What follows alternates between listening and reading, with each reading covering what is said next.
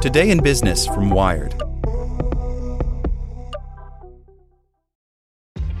This episode is brought to you by ShipStation. You know, some things take a lot of work, like sending little robots to far off distant planets. And just as that's challenging, so too is running a successful e commerce business, especially when there's so much to do. So I want to introduce you all to ShipStation. Now, I love using ShipStation because of its easy to use dashboard, which makes managing orders and printing labels a breeze and super smooth. Oh, and the customer service is just out of this world. It's exactly what you need to help grow your business. Sign up for your free 60-day trial at shipstation.com slash technews. That's shipstation.com slash technews. This episode is brought to you by Shopify. Forget the frustration of picking commerce platforms when you switch your business to Shopify, the global commerce platform that supercharges your selling wherever you sell. With Shopify, you'll harness the same intuitive features, trusted apps, and powerful analytics used by the world's leading brands. Sign up today for your $1 per month trial period at shopify.com slash tech, all lowercase. That's shopify.com slash tech. A doctored Biden video is a test case for Facebook's deepfake policies. Meta's oversight board is reviewing Facebook's decision not to remove a manipulated video posted during the U.S. midterms in an attempt to get it to clarify its policies on election deepfakes. By Victoria Elliott. During the 2022 U.S. midterm elections, a manipulated video of President Joe Biden circulated on Facebook. The original footage showed Biden placing an I voted sticker on his granddaughter's chest and kissing her on the cheek. The doctored version looped the footage to make it appear that he was repeatedly touching the girl with a caption that labeled him a pedophile.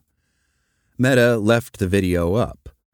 Today, the company's oversight board, an independent body that looks into the platform's content moderation, announced that it will review that decision in an attempt to push Meta to address how it will handle manipulated media and election disinformation ahead of the 2024 U.S. presidential election and more than 50 other votes to be held around the world next year.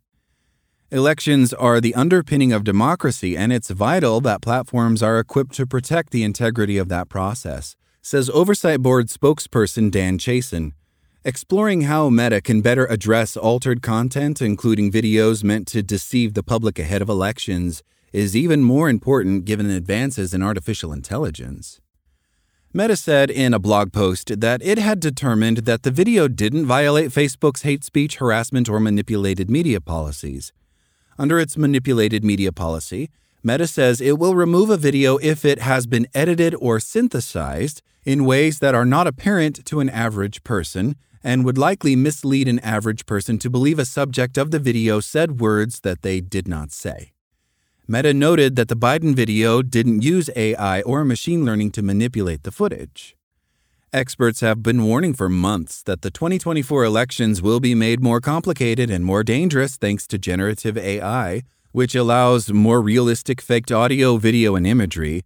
And although Meta has joined other tech companies in committing to try to curb the harms of generative AI, most common strategies, such as watermarking content, have proven only somewhat effective at best.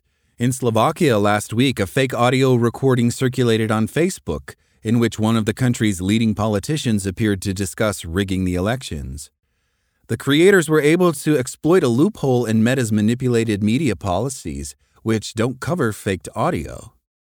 While the Biden video itself is not AI generated or manipulated, the Oversight Board has solicited public comments on this case with an eye toward AI and is using the case as a way to more deeply examine Meta's policies around manipulated videos.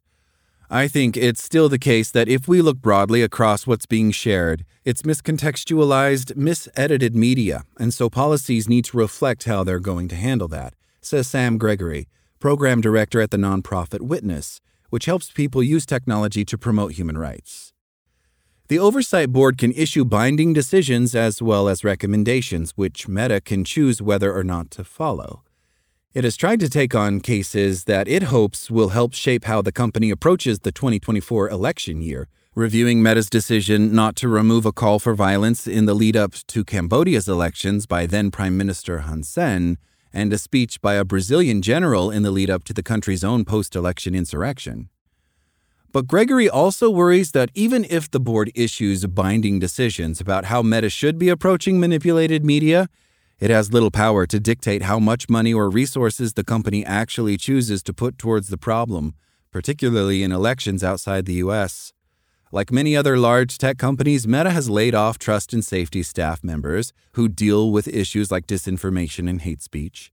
Meta has also historically struggled to moderate content that is not in English and in contexts outside the US. Unlike Google, which has introduced features to help users figure out if an image is AI generated or manipulated, Meta has not created any consumer facing tools to allow users or fact checkers to better understand the context of the content they may be seeing. Although the Oversight Board may hope to use the Biden video to lay the groundwork for how Meta should handle AI generated or AI manipulated content, Gregory says that he anticipates many questions around manipulated media will likely remain unanswered. I think it's really helpful to have the Oversight Board provide a clear eyed assessment of how those policies are working and how they're working globally, says Gregory. I don't know if that would come from this single case. Thanks for listening to Wired. I'm Zeke Robison, and for more stories just like this one, visit us at wired.com. Like what you learned? Subscribe everywhere you listen to podcasts and get more business news at wired.com/business. Want to learn how you can make smarter decisions with your money? Well, I've got the podcast for you. I'm Sean Pyles, and I host NerdWallet's Smart Money Podcast. Our show features our team of nerds, personal finance experts in credit cards, banking, investing, and more. And they'll help you make the most of your money while cutting through the clutter and misinformation in today's world of personal finance. You'll get clarity on strategies to help you build your wealth, invest wisely, shop for financial products, and plan for major life events. Listen to NerdWallet's Smart Money Podcast wherever you get your podcasts.